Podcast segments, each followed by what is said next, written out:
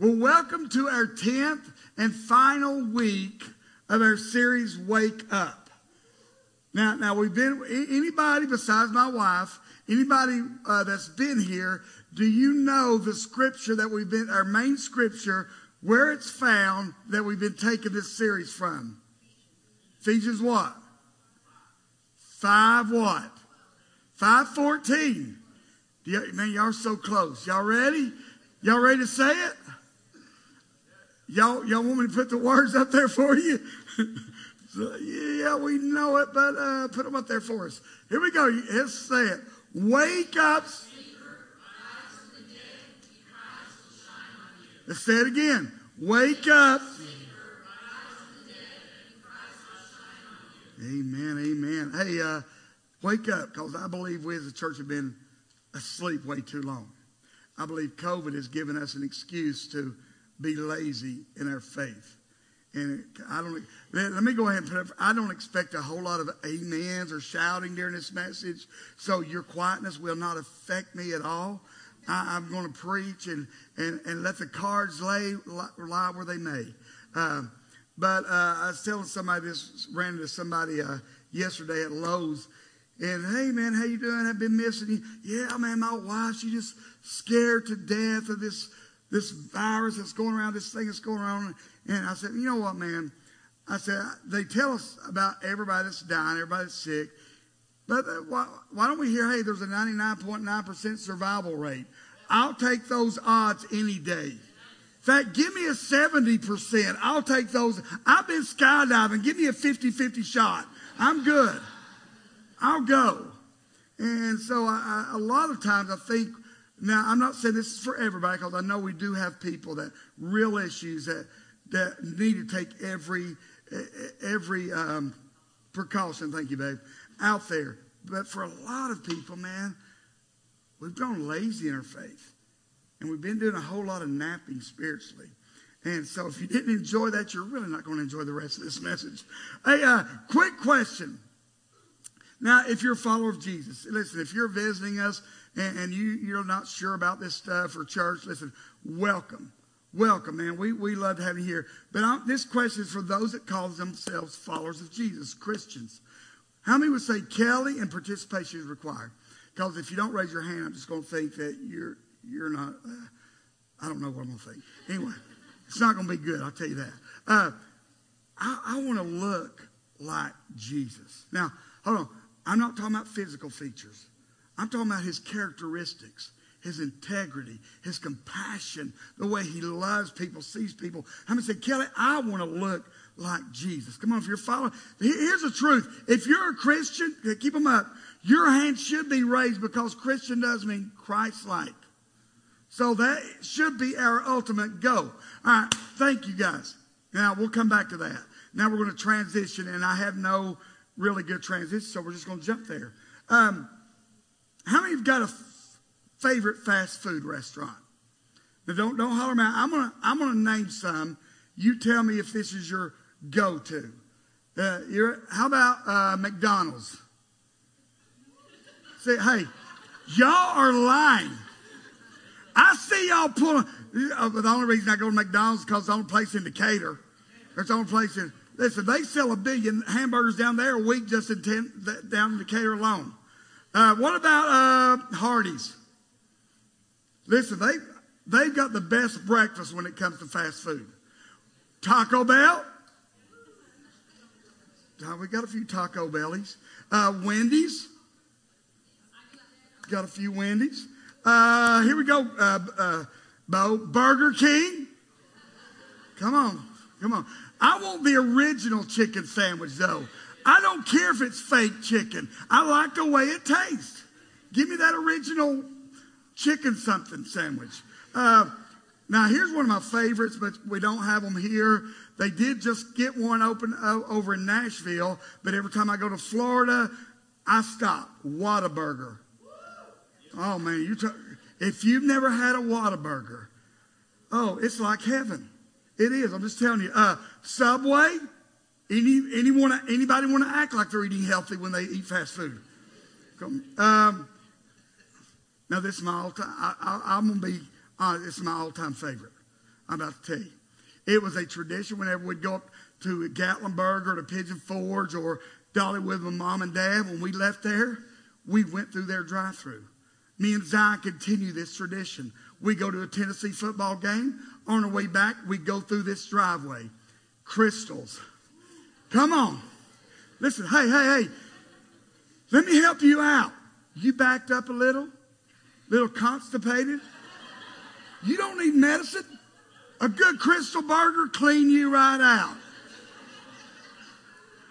Uh, and it tastes good going down. I love me a Krystal. Now, one more. What about Chick fil A? Course, that's God's favorite too. Come on, y'all know that. Um, here's the truth. I used to not care about Chick fil A. Was not my I, it wasn't my choice, but my wife and kids love Chick fil A. So, as a husband, you'll know this. When your wife and kids like a fast food restaurant more than others, that's usually the one you go to just to save peace. Uh, and, and, so, after a while, I got to where I enjoyed it. My go to is the spicy chicken on a wheat bun. I love that, and I want the deluxe with, uh, with the tomatoes, onions, and all that on it. I love that. I love spicy food. But do you know one thing that impressed me more than their food? Their service. Their service. I'm taught with a smile every time. They have created such a culture in, in Chick fil A, whether they're taking your order, refilling a drink, getting garbage off your uh, table, or whatever, it's always can I help you? Can I, with, with a smile. Chick fil A has become known for their service, right? Here's a question why hasn't the church?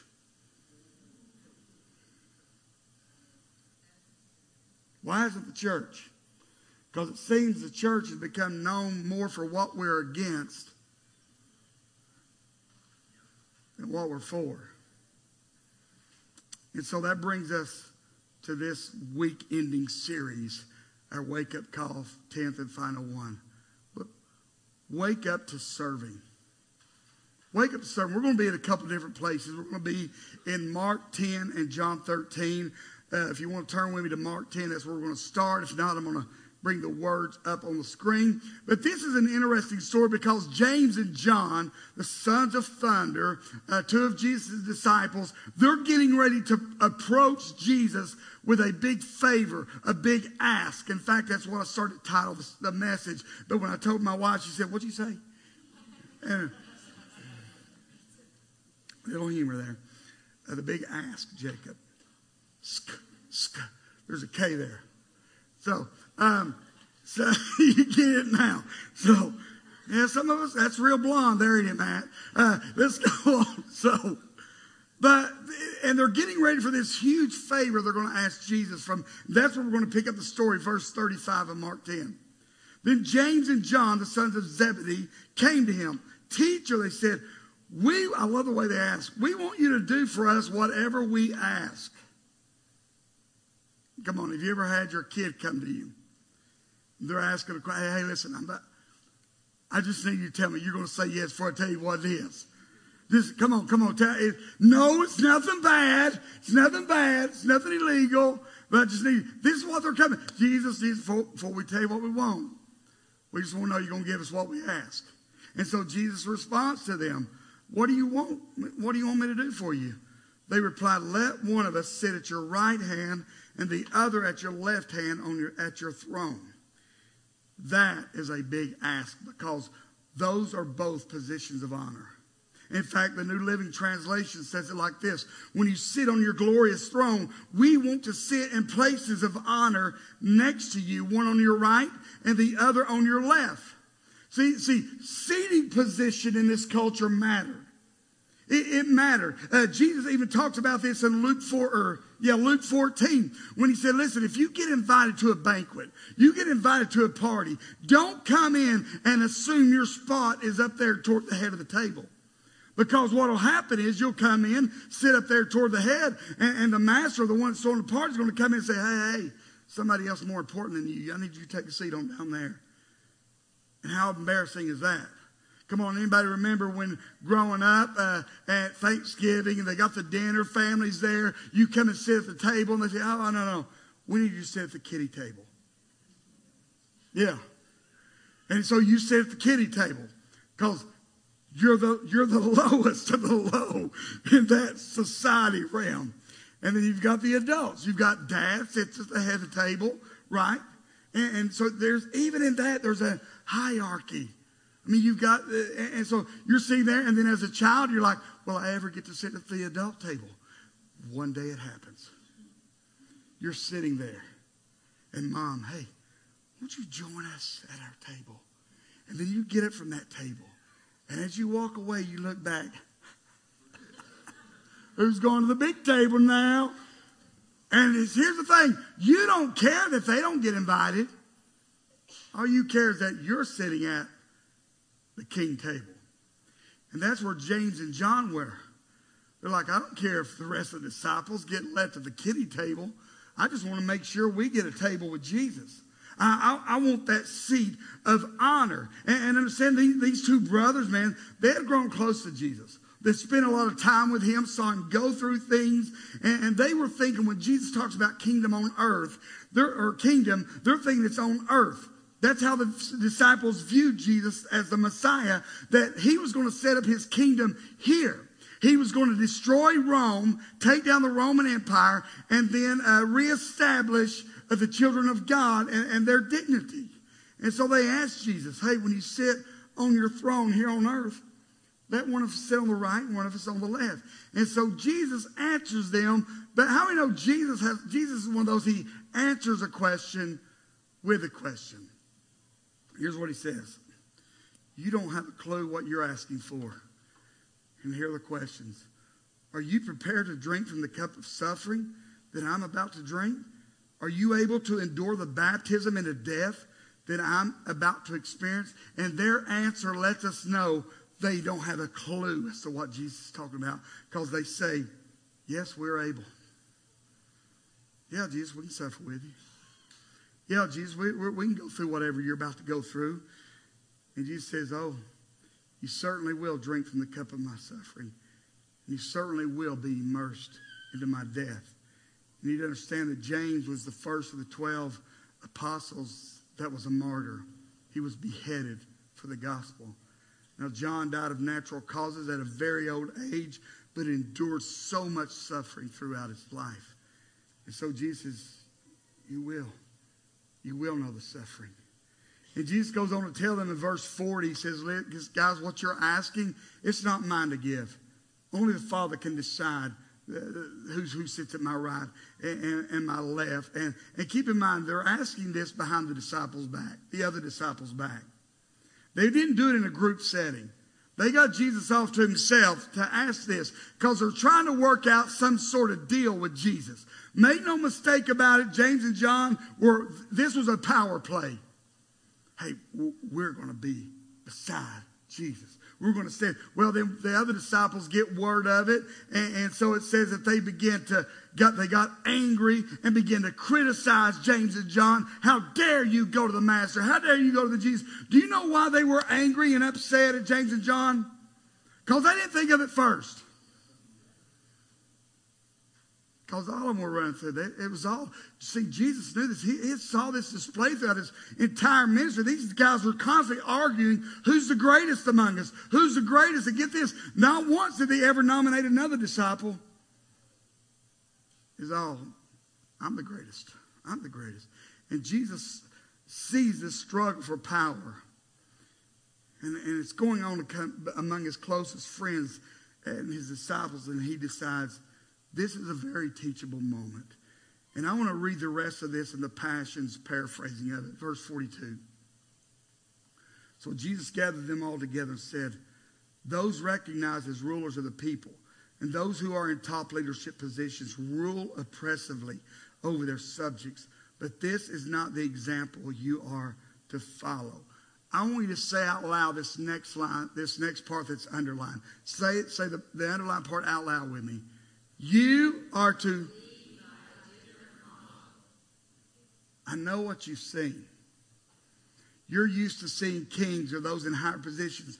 They're the ones that get served. They're the ones that get all that. But you are. But we need more people.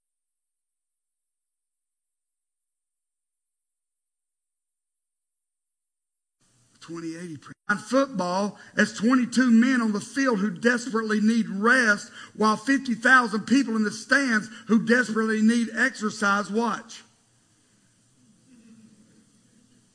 Dr. Hendricks said, I thought to myself, what a definition of the church. A few compulsively active people run around the field while the mass of the people rest in the stands doing nothing. Told you there wasn't going to be a whole lot of amening. But if I'm being honest, when I talk to her staff, and I talk to her volunteers, that's what it is. That's what it is. We've got volunteers that serve in four or five. In fact, I have to tell them, listen, I can't allow you to serve in another area. I don't want you to burn out. See, as we approach the end of 2020 and go into 2021, my goal for this church, my goal for this body is for us to, to, to, to get a reality and say, I want to look like Jesus. I want to serve like Jesus. And we're not that 2080. In fact, we're the opposite. We've got 80% of the people in here that are just dying. Where can I serve? Where can I get involved? Because I believe that's what God's intention was for the church, not for 20 that are clapping or part of the 20%. So if your neighbor wasn't clapping, I'm just. So. Here's the thing, guys. If we, the church, we're the church. If we, the church, if we're not willing to serve like Jesus, if we're not willing to take our example from where we get our name from and serve, what are we doing here? This is just some social uh, experiment we're doing on Sunday mornings. I want to look like Jesus in every facet of my life.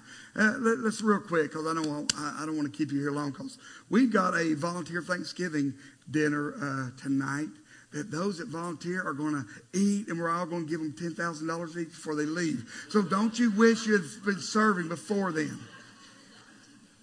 Part of that's a lie. Uh, John thirteen. Jesus shows us another model of what it is to be one of his followers. Starting with verse 1. It was just before the Passover festival. Jesus knew that the hour had come for him to leave the world, go to the Father, having loved his own who were in the world. He loved them to the end. I love that. Jesus, knowing it was his time to die, he, those that were with him, he loved them before they knew him. He loved them in the middle, and he loving them at the end. Man, that's just a picture of Jesus right there. He knew he had come to his place to die. He knew it was his last place on earth. He knew it was his last chance to pour into these 12 men. And, you'll find out later on when you read this whole passage, he also knew Peter was going to deny him. I mean, Jesus knew. He also knew Judas had already set out to betray him. He knew. Jesus went into a lot of detail. I, I mean, he knew exactly where he wanted to have this meal. You read the story in other gospels, he talks about sending some disciples to a certain place to run into certain people that had a certain house with a certain room, and that's where he wanted to have the meal. Jesus went into great detail to set up this final meeting with his men. This is what it said, verse 2. The evening meal was in progress, and the devil had already prompted Judas to betray Jesus. Jesus knew that the Father put all things under his power and that he had come from God and was returning to God. The evening meal was in progress. Food was there. The wine was there. The guests were there. There was one problem. Nobody could eat until something happened. Recline. Nasty feet in your face. Let's be honest. And so the, the feet washer's job you got to understand there was this hierarchy or a social scale that they would go by, and it was very clear who was at the top of that social scale and who was at the very bottom of it. The job, the duty was reserved for the lowest class person. For those that didn't have servants in their house, that position will be served by one of the kids, usually the youngest. There's hierarchy.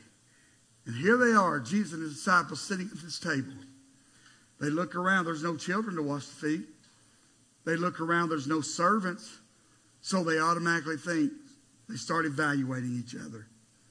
Who's the lowest? You know Peter's saying it. James.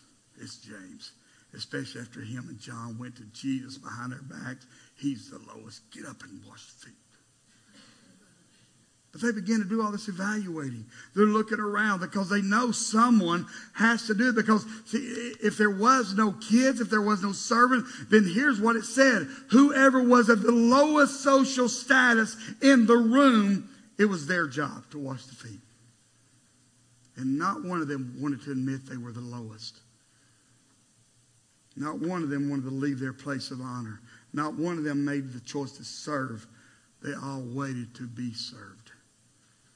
I think Jesus sat there, probably looking around the room, and his mind went back to those times that they were arguing about who was the greatest. And he's like, what is it going to take for these guys to, to get this new model of what it looks like to be one of my followers? But isn't that the vibe in our culture? Where it's all about me. I want to be served. I want to be entertained. What can you do for me? My needs, my life is most important. You know, one of my least favorite things to hear somebody say is, especially in the church world and the ministry, that's not my job. Oh, that just gripes me up. It's not my job. Oh, really? So I didn't know Jesus said when he came to serve everyone, he said, hey, I'll serve as long as it's not this. Because if we're followers of Jesus, it's our job, period, to serve. I, I, I tell our staff, I said, listen, uh, if you're out walking the grounds or if you're in here, you see something on uh, uh, garbage or something, pick it up. Don't say, oh, that's Casey, that's Tiffany's job. They're over that area of ministry. No, we're owners. This is our, we're here to serve. We're here to serve. When we have our new to the bar lunches, I tell our people, listen, we don't need any more owners or, or any more members because membership implies privileges. We need owners, people that will take uh, responsibility of the place. That's what we need. And it's easy to fall in this mindset, though. Even as a pastor, I'm going to be very honest with you.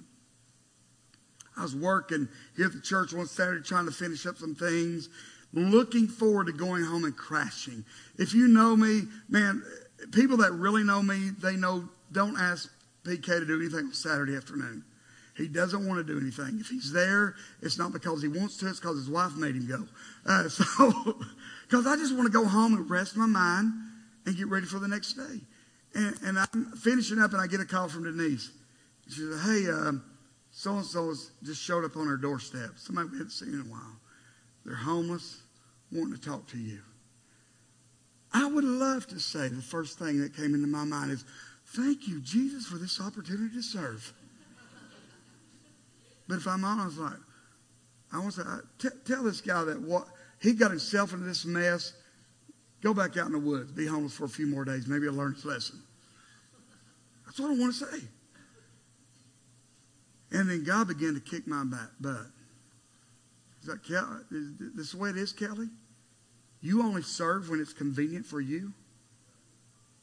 You only serve when it fits into your schedule. When, when, when it's good for you. Is that the way this works? And after him kicking my butt, I was like, I repent, of God, you know what? You're right. You're right. Went home, had about a two hour conversation with this young man. He ended up staying at our house for three or four nights till we could get him into a place. And, and the, here's the thing I'm here to serve. Let me say that this is something I've learned as a follower of Jesus, uh, period. Not as a pastor, as a follower of Jesus. As a follower of Jesus, you don't get to serve on your terms. You don't get to serve on your terms. I know that's what we want to do when it's convenient for us, when it works with our schedule, when it's not too much of a hassle, then I'll serve. And again, that comes from our culture that says it's all about us and our wants. But remember what Jesus said back in Mark 10. You are to lead by a different model. You want to be great? Serve others. Even the Son of Man. Guys, I didn't come to be served. I came to serve. I am the new model. Let's get back to this story and close this thing out. So they're sitting there at this meal. The disciples sitting there, no one willing to step up and serve, no one willing to do a lowly job. Then this happens. They see Jesus get up from the table, take off his outer clothing, and then take a towel and wrap it around him and get a basin of water. And the disciples are like, no, no. Not, Jesus, this is not your job. And even Peter says this when he sees it. He says, no, no you, you're not going to wash my feet, Jesus. No. And, and Jesus is like, hey, if I, if I don't wash your feet, you can't have any part with me. And then Peter, as he does, starts running off at the mouth. Oh, don't wash, wash my feet, wash all of me. And Jesus like, hey, slow your roll. It's just feet today. Uh, so let's stay with it. And, and that actually happened, but not, not in those words. But Peter's like, Jesus, you're the Messiah. You, above all people, shouldn't be doing this job. I mean, this is not a job for somebody like you. And they watched Jesus get down on his knees and began to wash their feet. Get this. He washed Peter's feet, knowing Peter was going to deny him. He washed Judas's feet, knowing that Judas was, had already set out to betray him. When's the last time you served somebody that hurt you or did you wrong? Come on. It's harder for us to serve people we like. Jesus served them. Jesus said, I'm setting a new model. If you're going to be one of my followers, here's the posture you must take. That outer clothes that you think represents who you are, your status, take it off and pick up a towel. You want to be mine because here's the truth, guys. You never look more like Jesus than when you serve. Never. I'm going to close with illustration. Because some of y'all, y'all like, Kelly, what does that even mean to us on Sunday morning? I'm just going to give you a little illustration. And yes, this has happened before. And actually, something like this along these lines happens every week. This morning, husband and wife pulled onto this church parking lot. Wife had been here a few times, but the husband never been. This was his first time. Not much of a church goer, but he agreed to come. Before they ever pulled in, this lady was whispering a prayer to God. God, please let the greeters be on it today. God, let them be out front and friendly to, to my husband. Let, let, let my husband meet some guys that he makes a connection with.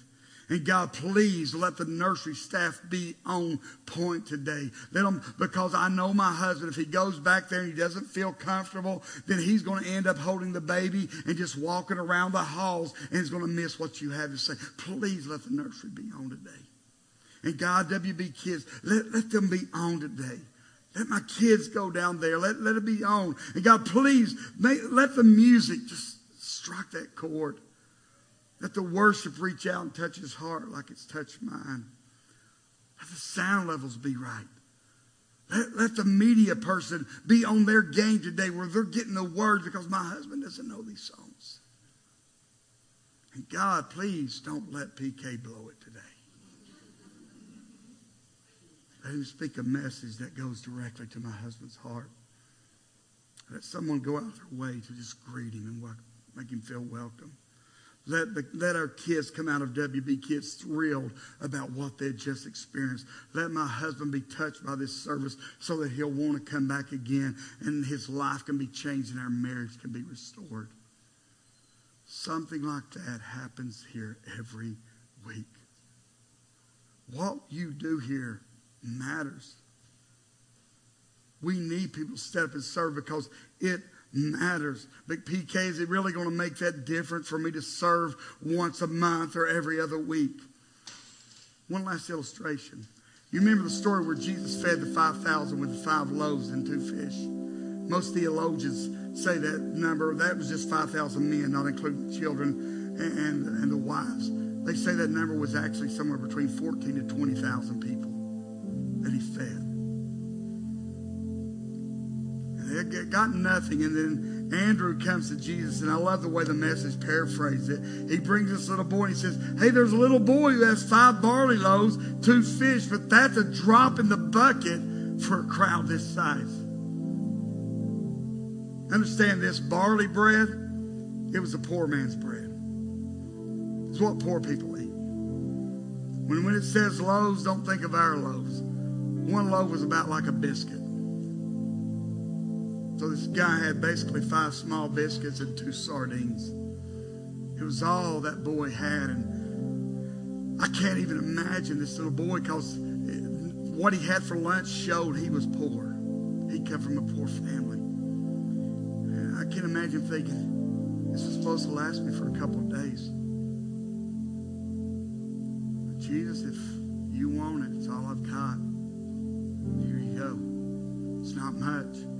Fact, it's a drop in the bucket compared to this size here. The crowd. Here you go. You want it. My question to you, Watts Bar, what do you have? What do you have to give? What abilities, talents, energy? What have you been allowing to sit on the shelf because you didn't think it, it, it mattered much? And God saying, just give me what you have and see what I can do with it. What do you what do you have to give? Do you have time? Do you have love, compassion, education, knowledge, strength, understanding, a certain skill? If you call, ushers, if you'll get ready, if you call Watts Bar Church your home, listen, we tell people you don't have to be a member here to belong. You don't have to be a member here to serve or anything like that. But if you call Watts Bar Church your home, you consider this your place, raise your hand and keep them up. Keep them up. Now I'm going to ask our ushers to hand you a piece of paper. Keep them up there. They're going to hand you a piece of paper. And I can guarantee you this if you filled out one of these before and you say, well, Kelly, I was never contacted, I have done rode the staff hard. They, you may be contacted more than you want. I have told them, I said, I want you to act like a college football recruiter. You go after them. You bring them to your house. Look at all you can have. Slide them a hundred. What is so? Oh, I'm here. We go. Here's the thing. I told our staff and our leadership this week. We got uh, Billy or Ben or one of you right over here. I said, I don't believe that a lot of our people, it's not that they don't want to serve. I believe they just haven't been asked or they don't think there's a place for them. I believe people want to serve. People want to make a difference. So we want to give the opportunity. Because here's the truth. God never asks us to give what we don't have. Do you hear me, church? He doesn't ask us to give what we don't have. But he demands that we give him all that we do have. And see what he can do with it Jesus says, if you'll just give me all that you do have, watch what I can do. God doesn't expect us to have enough to feed 5,000 people. But God does expect us to take what we do have and place it in His hands. Pastors, me serving as an usher or a greeter uh, every now, is that going to make a difference? It will to those people that come into this place that haven't seen a friendly face all week that doesn't feel welcome anywhere else that comes in here. Come on, knowing it's a church, and for most of them, they, they know church means if they've got tatted, if they're tatted up, if they've got piercings everywhere, if they've got crazy hair, or if they're not dressed appropriately, they may not feel welcome. So, yeah, to that person that you're shaking, welcome, it makes a difference.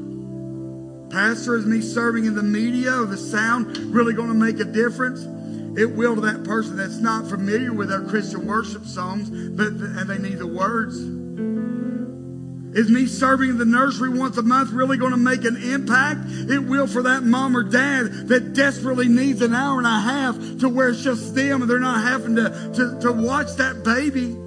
Or it may to that baby that, that doesn't get the nurturing that's going to take place in that nursery. What about WB kids? Well, it doesn't really matter. It matters to that kid that when they leave here on Sundays, they go back to a living hell. It matters to that kid that don't get the Bible read to them, don't hear worship songs played to them. It, will make a difference. What about the creative team? Oh man, it makes a difference when people show up here expecting church to look like a monastery. And they walk in and they say, Good Lord, this is church. Because we've got stuff hanging everywhere where our creative director, Candace, has just blown it out of the park another time. I know Candace was talking to after the service today. She said, she said, Paul tells me, you know, Candace, you can take a break from it. And I said, it's just not in me. I'm a servant. It's just not in me to take a break. Prayer team, does it really matter? It does for the people that walk through those doors. It does for this staff and leadership that every Sunday, 15 minutes before service, that prayer team meets with us and prays with us. Andrew looked at the boy and he said, Here's a little boy with two fish and five loaves. But that's just a drop in the bucket. Mother Teresa said this, and I am closing. We are doing is but a drop in the ocean. This may be only a drop, but the ocean would be less if it weren't there. What we do is something small, but we do it with big hearts. At death, we will not be judged by the amount of work we did, but by the amount of love we put into it. We do not strive for spectacular actions. What counts is the gift of yourself, the degree of love you put into each of your deeds. Do you want to be great? This is where we get the title. Pick up a broom and sweep the floor. Mother Teresa, one of the most recognized names in the world. And the way she got there was by serving. Serving.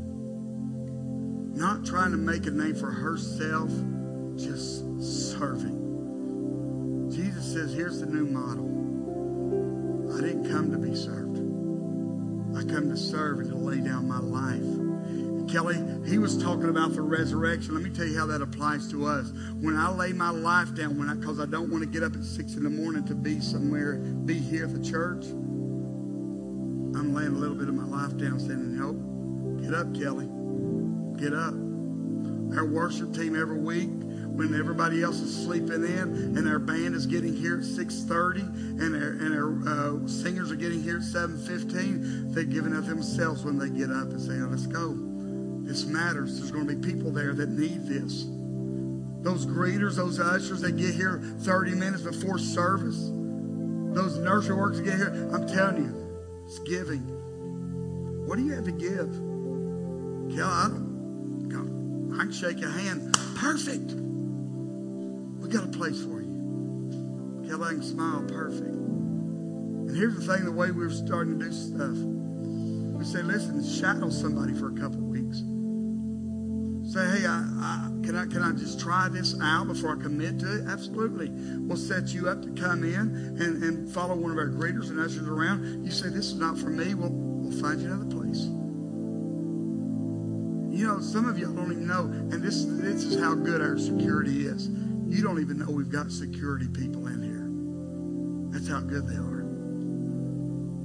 And they walk around this place while we're in here having church, making sure our kids are safe, make sure the nursery's safe. I'm telling you, it matters. It matters. Stand with me.